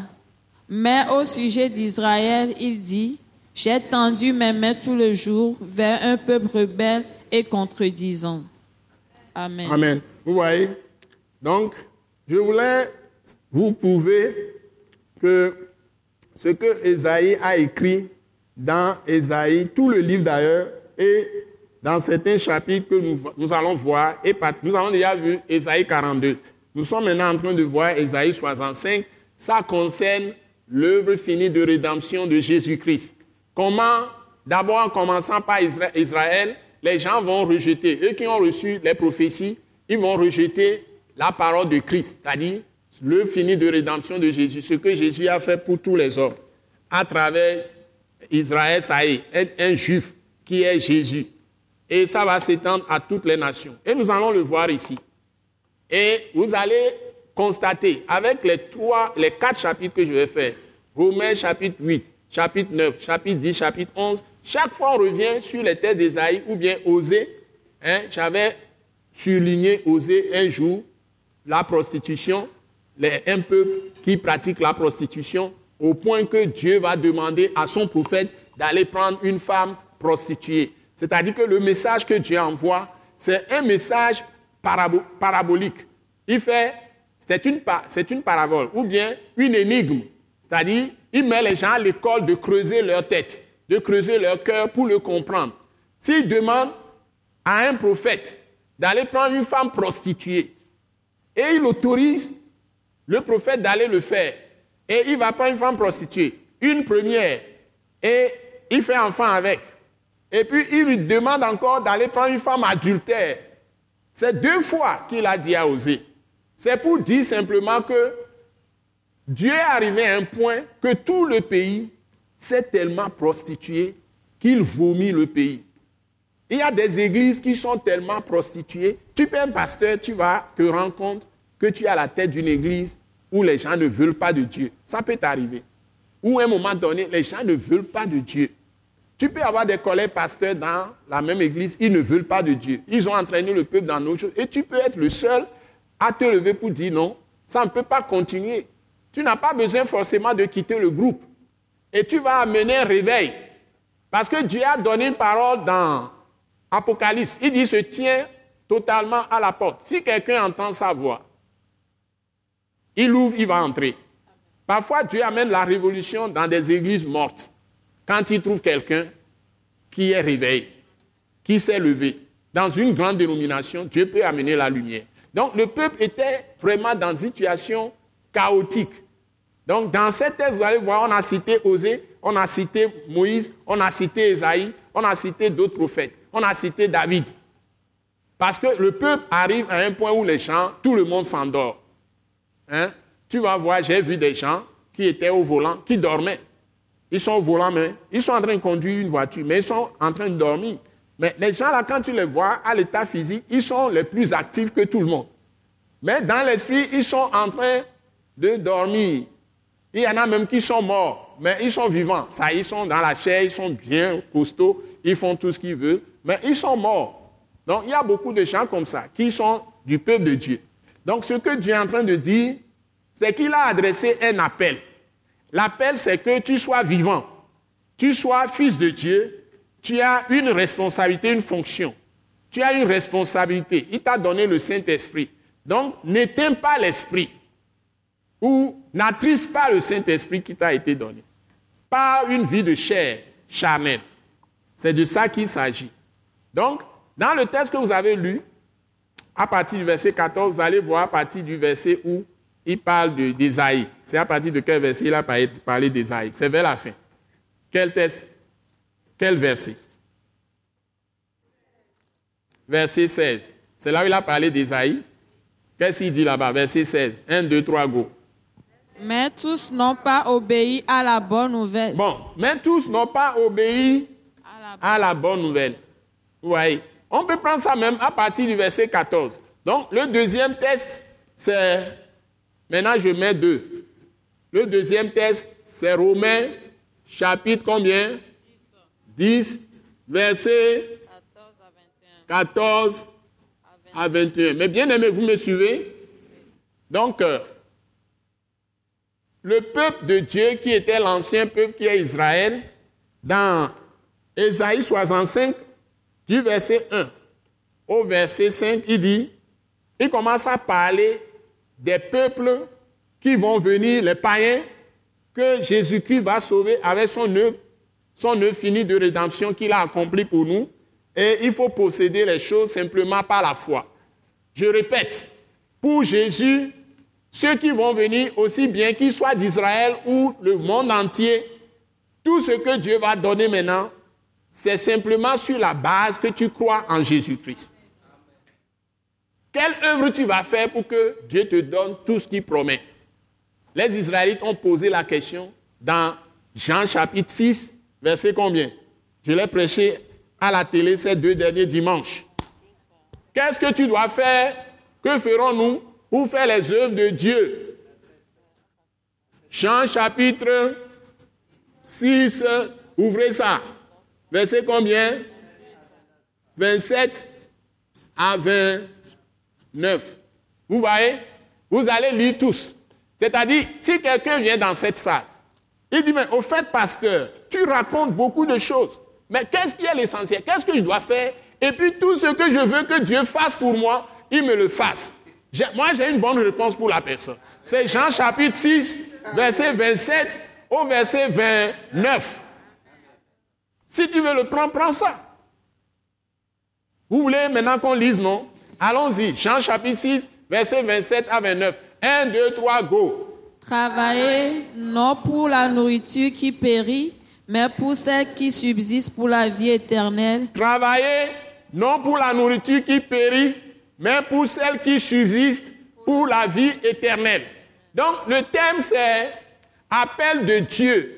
Donc Dieu t'appelle à travailler, non pas pour la nourriture qui périt. C'est-à-dire que ce n'est pas en transpirant, regardez-moi tous, ce n'est pas en faisant tous les travaux que nous faisons, en transpirant pour avoir un peu d'argent pour manger, pour avoir un habillement, pour régler les scolarités de mes enfants, pour payer le loyer, pour faire ceci. Dieu te dit, ce n'est pas ça ton premier travail. Ce n'est pas ça parce que tout ce que tu fais là, tu achètes vêtements, ça va se déchirer après. Ça va devenir cendre, ça va devenir poussière, ça va se détériorer. Si même chaussures, ça va se gâter après. Quels que soient les ustensiles de cuisine que tu achètes après, tout va être troué. Tu vas jeter ça à la poubelle. Et le manger, tu manges, ça se décompose et puis ça sort par les selles. Tu auras encore faim demain, tu auras encore besoin de manger. Donc, ça ne restera pas éternellement dans ton ventre et tu n'auras pas besoin de manger encore. Si tu bois de l'eau même, tu vas encore avoir soif. Tu vas boire. Donc, si tu travailles, tu fais comme ça, tu paies l'eau n'importe comment ou l'électricité, demain tu en auras encore besoin. Mais ce n'est pas le travail que je te demande en premier de faire. Si tu veux réussir ta vie, je suis Dieu, ton Dieu, qui t'a donné la vie. C'est moi qui te donne la force pour travailler. C'est moi qui te donne la bénédiction. Tout ce que tu peux avoir, la santé, etc., c'est moi qui vais te donner. Les enfants, la richesse, tout. Regarde-moi, tourne-toi vers moi. Donc maintenant, j'ai fait de nouvelles choses. Les choses anciennes sont passées. Toutes choses sont devenues nouvelles. Maintenant, je veux faire de toi une nouvelle création. Pour que tu deviennes ça, voilà ce que je te conseille. Travaille, non pour la chose qui périt, mais pour celle qui subsiste pour la vie éternelle. Donc il faut chercher cette nourriture. Donc tu dois travailler pour avoir cette nourriture. Alors continuons la lecture. Suivant, maintenant. Hein? Un, deux, trois, go, continuez. Et que le Fils de l'homme vous donnera. Voilà, et il te donne la clé. Que le Fils de l'homme, celui qui est Dieu, mais il s'est fait homme, et pour être sacrifice pour tes péchés. Et il a déjà fait, il a anéanti le péché par sa mort sur la croix. Et il est ressuscité. C'est lui qui va te donner cette nourriture. Alléluia. Ne travaille pas pour la nourriture qui va périr, mais pour celle qui subsiste pour la vie éternelle, que le Fils de l'homme, celui que Dieu a envoyé, et il est devenu simple homme pour être notre substitut, c'est-à-dire Dieu le livre pour subir tous les problèmes que nous avons à notre place, pour que nous, on ne subisse plus ça, les châtiments. Non seulement à venir après la mort, mais les souffrances, tout ce que nous avons, les peurs, les craintes, hein, les intimidations du diable, la peur et l'angoisse, la tristesse. Savez-vous que Dieu peut enlever totalement l'angoisse, les soucis, l'anxiété, la peur, tout ça. Tu es serein ou sereine. Tu es calme dans les bras de Dieu. La paix dans ton cœur. Tu sens une paix profonde. Les, les événements se passent, mais tu ne le sens pas comme les autres. Tu n'es pas stressé. Tu n'es pas agité. Tu es comme de fleuve très calme. Il y a une frise qui souffle là-dessus, frise de vent. Tu es tellement arrosé de l'huile sainte qui est le Saint-Esprit que tu as confiance pleine dans tout ce que Dieu est, dans tout ce qu'il est. Et il est en toi. Quand les gens sont agités, tu restes calme et tu es solide. Tu as de l'assurance face à l'avenir. Hein? Mes chers, et un lieu, on peut rester et on est dans la paix profonde. Et tu as une joie que tu ne peux pas décrire, qui n'est pas liée à ce qui t'entoure, femme homme, mari mauvais ou femme méchante. Tu t'en fous. Tu es dans la paix. Tu as la joie dans le cœur, l'allégresse. Hein? Des enfants rebelles ou pas, tu es à l'aise. Et cette joie, tu sens que ça coule en toi. Il y a un lieu, c'est Jésus de Nazareth.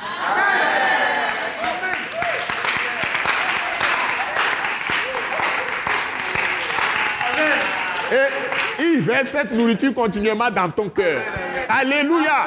Que le Fils de l'homme vous donnera. Lui-même. C'est lui le Père de vie. Amen.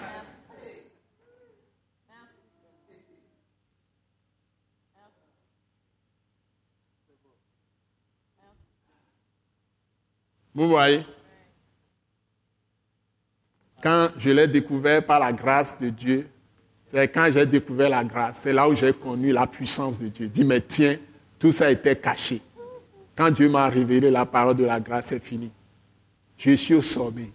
Et j'ai la paix profonde. Les gens font tout, je les regarde. Et je les irrite, quoi. Hein?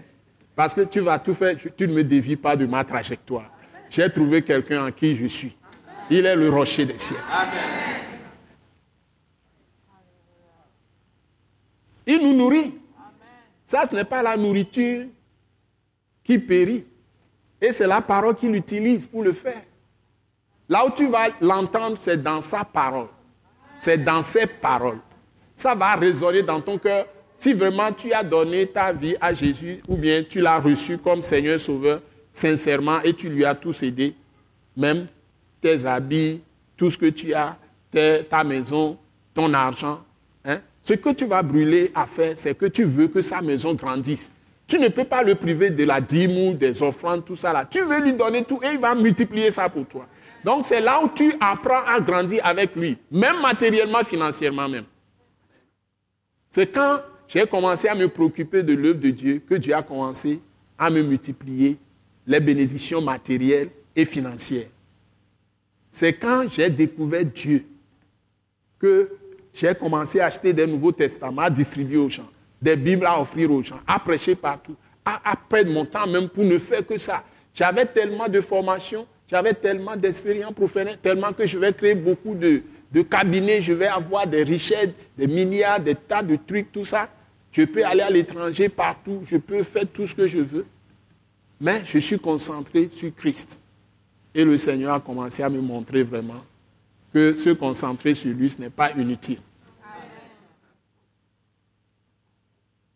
Tu dois être sincère. La clé, c'est la foi, l'amour et l'espérance. Mais le plus grand, c'est l'amour. Je cherche la vie des, des, hommes, que les hommes soient sauvés, qu'ils soient libres, délivrés du diable, délivrés du péché de la mort. Et je hais la maladie, je n'aime pas la maladie. Si quelqu'un est malade, je ne suis pas libre. Il guérit instantanément, il guérit progressivement aussi. Certains, ils se sont retrouvés à l'hôpital. Je suis parti, Dieu les a sauvés miraculeusement. Même si on a dit que la médecine dit qu'ils sont partis, ils sont revenus, ils ont encore vécu. Ils ont survécu. Certains sont partis dans le coma, ils sont morts, je les ai ramenés à la vie. J'ai dit on les amène à l'hôpital. Ils sont partis passer deux semaines dans le coma. Ils sont revenus à la maison. Et ils ont maintenant des enfants, ils ont mis au monde. Il y a beaucoup de situations. Certains sont guéris instantanément. D'autres pas. Des gens sont venus, n'ont rien. J'ai proclamé simplement une parole. Leur vie a été changée. Ils se sont enrichis. Ils sont devenus des, gens plus riches que moi. Beaucoup, beaucoup sont entrés dans la, dans la vie vraiment très féconde. Certains ont oublié Dieu, d'autres le servent encore. J'ai vu tous les cas possibles. Parce que chez Dieu, il y a situation diversifiée. Il ne fait pas les choses de la même manière pour tout le monde. Mais chacun trouve suffisamment chez lui quand il vient à lui. Ce n'est pas l'argent seulement que tu dois chercher. Ce n'est pas seulement la femme que tu dois chercher. il faut prendre Jésus lui-même tout. Et te, lui livrer tout. C'est ça l'appel de Dieu. Maintenant, quand tu as la position de fils de Dieu, tu viens à lui. Tu es en Christ, Christ est en toi. C'est le premier appel. Ça, il veut que tu sois libéré totalement. Tu sois uniquement à lui. C'est ça le premier appel. Deuxième appel, tu lui donnes son corps. Tu lui donnes plutôt ton corps, ton argent, tout ce que tu as, ta maison, tout, pour le servir. C'est la deuxième partie. Mais Israël a refusé. Maintenant, qu'est-ce que Dieu a fait? Dieu est allé vers les païens. Et il dit ici, dans Ésaïe 65, c'est ce que j'allais vous lire. Premier verset, c'est ça.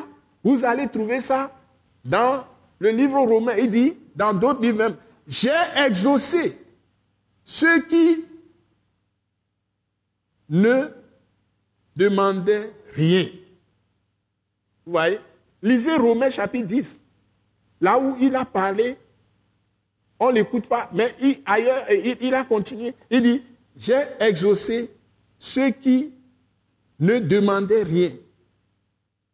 Je me suis laissé trouver par ceux qui ne me cherchaient pas. J'ai dit, me voici, me voici deux fois à une nation qui ne s'appelait pas de mon nom. Voilà. Maintenant, en ce qui concerne Israël, il dit, j'ai tendu mes mains tous les jours vers un peuple rebelle. Qu'est-ce qu'il dit dans Romains chapitre 10 21, qu'est-ce qu'il dit? Mais au sujet d'Israël. Mais au sujet d'Israël. Il dit. Il dit. J'ai tendu mes mains tout le jour vers un peuple rebelle. Voilà. Attendez, ici. Il dit, Esaïe 65, verset 2. Verset 2. Esaïe 65, verset 2. Ouvrez les deux passages. Esaïe 65, verset 2. Il dit, j'ai tendu mes mains tous les jours vers un peuple rebelle qui marche dans une voie mauvaise au gré de ses pensées vers un peuple qui ne cesse de m'irriter en face. Allons là-bas. Vous dites, verset 20, dit quoi? Verset 21, Romains chapitre 10, verset 21 dit J'ai tendu mes mains tout le jour. J'ai tendu mes mains tous les jours. Vers un peuple rebelle. Vers un peuple rebelle, c'est la même chose. Et contredisant. Et contredisant. Voyez? C'est-à-dire des gens, ils entendent la parole de Dieu à l'église ou école Waidashi ou dans tous les leurs études, leurs pasteurs leur prêchent de très bons messages. Ils entendent tout, mais Dieu leur tend la main dans ces messages. Il veut changer leur vie. Il veut les former, les façonner par Christ. Il veut les préparer, les utiliser. Mais les gens veulent simplement folklore. Aujourd'hui, ce que les Israélites faisaient, c'est aussi entrer dans l'Église. L'Église a commencé petit à petit. N'oubliez pas que nous sommes aujourd'hui 2000 ans. Jésus est venu, on a commencé à compter quelques années même après sa résurrection. Ce n'est pas à partir de sa résurrection. A encore quelques 30 ou 40 ans qui sont derrière. On n'a pas compté ça. On a commencé à compter après. Déjà, quand on comptait, ça fait, nous sommes en 2016. Vous me suivez? Quand Jésus est venu, c'est plus de 2016 ans. Parce qu'il y a des années même qu'on n'a pas compté. Et après sa mort, sa résurrection, depuis, les gens, l'Église a commencé à s'éloigner de lui. Pour trouver la vraie parole aujourd'hui, il faut revenir totalement toi-même, simplement à la Bible. Si tu veux lire les livres des gens, que les gens ont écrits, moi je n'en lis, je n'en lis même plus. Parce que j'ai tellement lu que je ne sais plus ce que je vais lire. Donc, il faut savoir le livre que tu dois lire. Mais avant, ce qui m'a sauvé, moi, c'est que avant même que je ne commence à lire les, traités bibliques que des hommes ont écrits, j'avais déjà lu la Bible même, tous les livres pratiquement, tous les livres. Nouveau Testament, Ancien Testament en entier. C'est ça qui m'a sauvé. Parce que je me souviens que je suis tombé sur les livres, par exemple, de sciences chrétiennes, hein, la scientologie, euh, méditation transcendantale, tout ce qui est ésotérisme, tout ce qui est euh, cette pernicieuse chrétienne, hein, tout ce qui est témoin de Jéhovah ou aller, euh, comment on les appelle, euh, la voie internationale, beaucoup de choses, beaucoup de scripts, la foi Baha'i qui mélange christianisme, hindouisme, islam, tout, tout est mélangé, tout ça.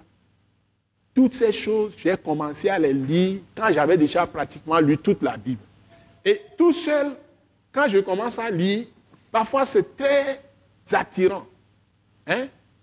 Au point que j'ai même acheté les choses, le livre qui fait la comparaison ligne par ligne, la Bible et le Coran. Ligne par ligne. Toute la Bible, la Bible et le Coran. Ligne par ligne. Je lisais les choses Il y a des choses très attractives, très attractives. Mais heureusement que j'avais la parole de Dieu dans le cœur.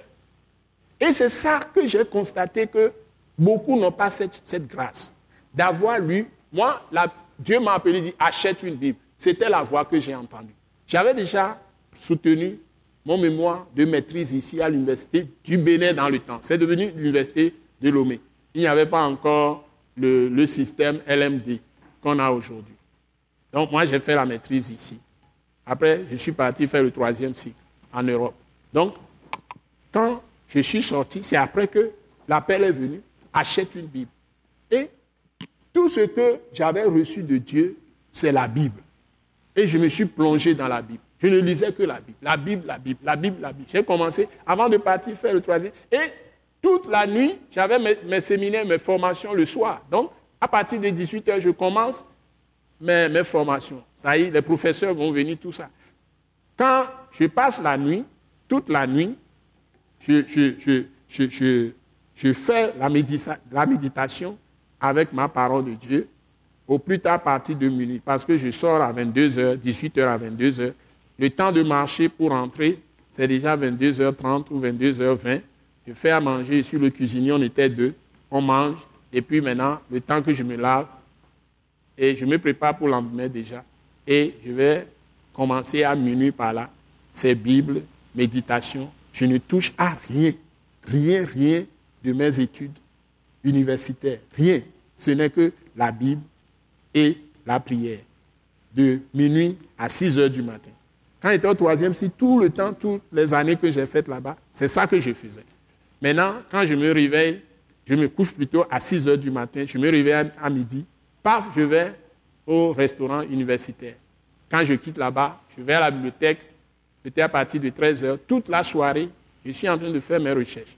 18 heures, je vais au. C'est comme ça que j'ai passé les choses. Et tous les livres, je vais à des librairies, j'achète ceci, je vois ceci. Je suis tombé comme ça sur des trucs comme la science chrétienne. C'est un gros livre qui a été écrit par une femme. Hein, quelque chose comme ça, bon. Et c'est tellement beau. Et quand tu lis ce livre, tu ne seras jamais malade. Tu n'auras jamais maladie. Des tas de choses qu'on a écrites. J'étais émerveillé, j'étais. Et je lisais ça sérieusement. Et puis j'arrive quelque part un jour, il dit, et puis l'Esprit me dit, va lire la Bible à tel endroit. Eh bien, hein, bon, je suis parti lire la Bible. Je viens, je lis ça, je lis la Bible. C'est le jour là que j'ai mis la croix sur la chose. Et j'ai lu des mouvements comme ça, plus d'une quarantaine. Et c'est comme ça que je mets la croix. Un jour, j'ai pris tout ça, j'ai tout brûlé. Tous ces livres, je les ai brûlés. J'ai brûlé le livre de la science chrétienne. J'ai tout brûlé. Les trucs foi Baha'i, Islam, témoins de Jéhovah. Je suis allé jusqu'à acheter euh, la Bible de témoins de Jéhovah. Je lis les choses dans la Bible, témoins de Jéhovah, lis pas. Et j'ai vu toute la fausseté. Les fois Baha'i, là, j'ai pris des livres, j'ai pris, j'ai étudié.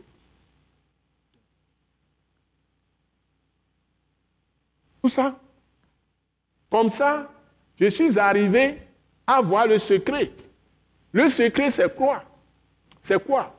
Si tu n'as pas lu totalement la Bible et tu n'es pas assis dans les enseignements de la Bible, le diable peut te détourner facilement du Christ. C'est là où j'ai compris le secret. Et je l'ai serré dans mon cœur. Et avant de revenir au Togo, j'étais déjà fixé. J'étais totalement fixé évangéliste itinérant, rien à faire. Je dois publier cette parole partout. Je n'ai pas envisagé travailler. Le travail a été un plan que Dieu a utilisé pour quelque chose que je devais comprendre plus tard. Ça aussi, c'est ce que j'enseigne aujourd'hui. Il vaut mieux que tu sois assise financièrement toi-même avant de dire que tu vas faire le ministère. Parce que si tu ne le faisais pas, tu vas prêcher la parole de quelqu'un d'autre. Et tu n'auras pas la liberté de prêcher la parole de vérité. Parce que j'ai traversé les choses. Les gens vont, à un moment donné, te priver du moyen. Parce qu'ils ne sont pas d'accord avec toi, avec ce que tu leur dis. Ça les irrite. Ça arrive dans toutes les églises. Ils vont refuser de payer la dîme. Ils vont refuser même de donner les, les offrandes. Ils vont te malmener. Et si tu n'as pas le moyen, tu ne peux pas continuer ton ministère. Tu ne peux pas manger, toi et ta femme, et s'occuper de tes enfants. C'est pourquoi la plupart des serviteurs de Dieu dans les pays en développement comme le Togo, s'ils peuvent réussir même à avoir des motos, la plupart des pasteurs dans ce pays qui ont voiture, tout ça, ils, se sont vendus à des gens à l'étranger qui peuvent leur envoyer quelques dollars ou des gens qui sont même ici, qui contrôlent ce qu'ils vont dire. Et ils sont liés. Ils n'ont pas la liberté de dire ce qu'ils doivent vraiment dire. Mais si tu veux faire un ministère bouillant, un ministère de feu, un ministère de Dieu, réellement, il faut que toi-même tu sois financièrement assis. Sinon, les gens vont t'affamer. Il y a des pasteurs aujourd'hui, circulent, ils circulent, il n'y a rien. Il y a les maladies, même parfois la maladie les attrape, ils ne peuvent pas se traiter. Et certains meurent comme ça, d'une façon bizarre, et ils vont courir pour chercher les traitements au Ghana ou quelque chose. Les gens les amènent, meurent comme ça. Ils n'ont pas pu trouver de bons traitements, etc. Il y a beaucoup de choses qui se passent. Le diable, c'est là où il, il, nous coince. Donc, quand tu dis tu vas le combattre, lui aussi, il ne dort pas. Il va venir même jusque parfois dans ton lit te chercher. Ou des gens qui se couchent à côté de toi. Donc, il faut, que je vous dise ces choses. Donc, l'appel là, tu réponds, mais tu dois bien ouvrir les yeux, te préparer. OK Je crois que tout ce que je vous ai dit jusque-là, on peut s'arrêter là pour aujourd'hui.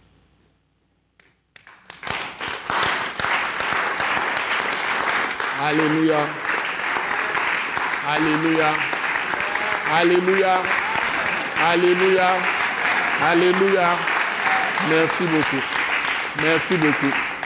C'est un honneur pour moi de partager ces choses avec vous. Je n'ai fait que Ésaïe chapitre 65, versets 1 à 5. La suite sera encore plus, plus forte. Et nous avons vu Romains chapitre 10, verset 14 à 21.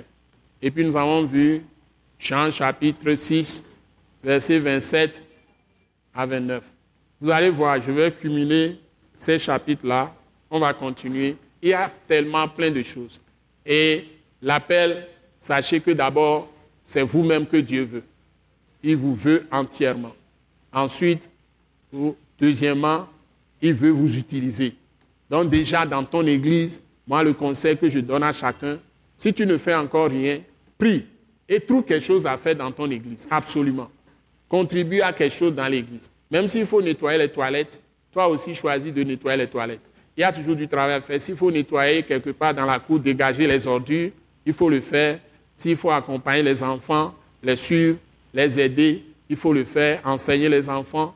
Il y a des jeunes dans l'église, il faut être ouvert aux autres. Bon, en ce qui concerne par exemple l'église implantée par l'attaque internationale, Dieu m'a donné une idée géniale. C'est que j'ai des équipes que nous appelons équipes de réveil d'évangélisation parce que nous faisons en premier le réveil. Quand l'église est réveillée, les gens qui viennent, qui sont gagnés à Christ, ils vont grandir, ils vont rester. Donc, chaque équipe s'occupe d'abord du réveil, de réveiller les autres. Chacun peut travailler au réveil des autres. Donc, on a équipe de réveil, et d'évangélisation. Ce pourquoi Dieu nous a laissé dans la chair, c'est justement de gagner des âmes. Donc, il y a équipe de réveil et d'évangélisation, des hommes d'affaires, parce que tous ceux qui ne sont pas artisans sont hommes d'affaires s'ils ont un travail de bureau ou bien ils ont leurs propres affaires, etc.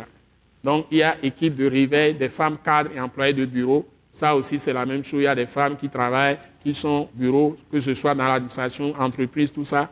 Ils sont ensemble cadres et employés de bureau femmes. Et puis il y a les femmes commerçantes, équipe de réveil d'évasion des femmes commerçantes, des femmes artisanes qui ont un métier et puis ménagères ensemble.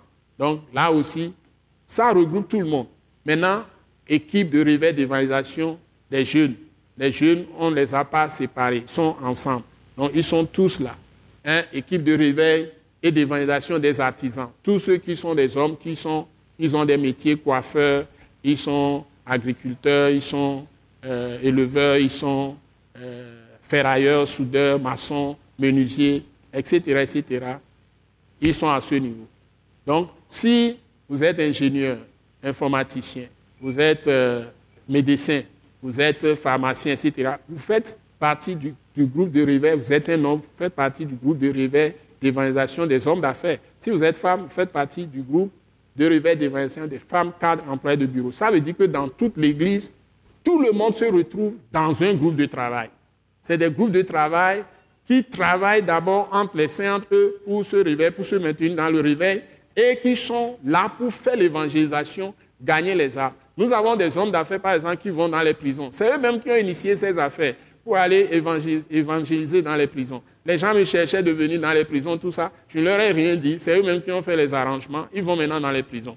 Par exemple, samedi prochain, ils seront dans la prison. Il y a des dénominations, des grandes dénominations qui passent. Nous aussi, on nous a programmé. On va prêcher aux, prisonniers. Ça, c'est le groupe de réveil d'évangélisation des hommes d'affaires qui ont fait ça.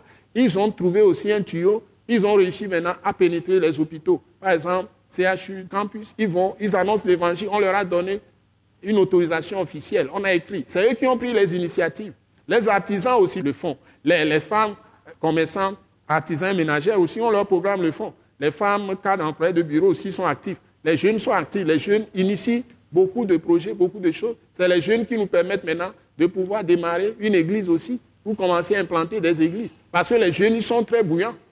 Donc, avec cette organisation que Dieu m'a donnée, c'est devenu, le travail est devenu plus simple. Ce n'est plus un travail trop difficile. Donc, si vous êtes dans une église, vous pouvez faire beaucoup pour Dieu. Vous ne devez pas rester simplement comme des touristes. Et puis, si vous faites quelque chose pour Dieu, Dieu approfondit votre foi. C'est ça l'intérêt. Il vous libère de beaucoup de choses.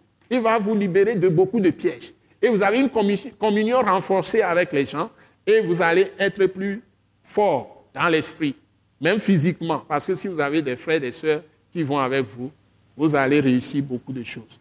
Que Dieu vous bénisse. Que Dieu vous bénisse. Que Dieu vous bénisse. Vous êtes un peuple béni. Recevons la bénédiction. Et maintenant, que la grâce merveilleuse de notre Seigneur Jésus-Christ, l'amour de notre Père céleste, la communion du Saint-Esprit, la paix de l'Esprit de Dieu, la puissance de l'Esprit de Jésus soit avec nous Dieu fasse briller sa face sur nous, qu'il nous multiplie sa bonté, sa miséricorde, sa grâce, qu'il nous soutienne dans tout le ministère qu'il nous a confié à chacun de faire. D'abord, ceux qui ont la charge lourde de pasteur, d'évangéliste, d'apôtre, de prophète et de docteur, que Dieu nous soutienne. Et tous nos frères et sœurs qui sont associés à nous, que Dieu vous multiplie aussi sa grâce et son soutien, sa force pour accomplir tout ce qu'il nous demande de faire, pour faire avancer son œuvre, non seulement ici, dans ce pays, mais dans tous les pays d'Afrique, d'Europe, d'Asie, d'Amérique, partout dans le monde entier. Puisse Dieu multiplier la grâce pour tout son peuple dans le monde entier au nom puissant de Jésus. Amen. Acclamons très fort le Seigneur maintenant.